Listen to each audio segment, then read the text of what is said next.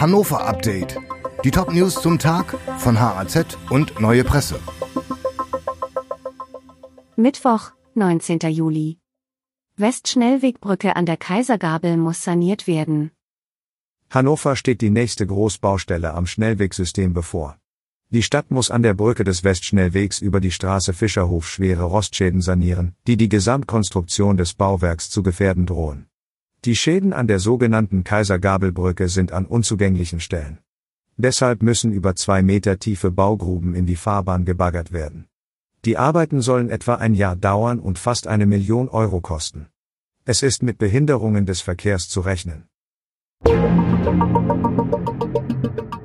Heinhölzer Bad wegen Glassplittern im Wasser weiter geschlossen. Nachdem Chaoten am Wochenende im Heinhölzer Naturbad Glasflaschen zerdeppert haben, gestalten sich die Säuberungsarbeiten aufwendig. Das Freibad an der Volkmerstraße muss weiter geschlossen bleiben. Nach wie vor filtere der Saugroboter Glasanteile aus dem Schwimmbecken, teilt Stadtsprecher Udo Möller mit. Und bis nicht auch der letzte noch so kleine Glasrückstand aus dem Wasser ist, wird das Bad nicht freigegeben. Dies werde frühestens am Donnerstag der Fall sein, sagt der Stadtsprecher.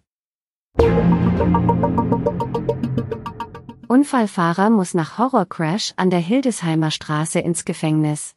Das Amtsgericht Hannover hat am Dienstag den 38-jährigen Hossein G. zu zwei Jahren und acht Monaten Gefängnis verurteilt.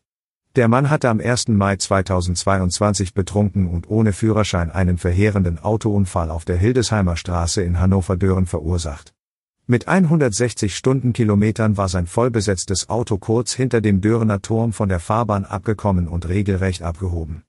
Die Richter urteilten wegen illegalem Autorennen, Trunkenheitsfahrt und Fahren ohne Führerschein. Der Horrorcrash habe in wenigen Minuten das Leben der drei Frauen maßgeblich verändert, die auf der Rückbank saßen und schwer verletzt wurden. Deshalb kam eine Bewährungsstrafe für das Gericht nicht in Frage.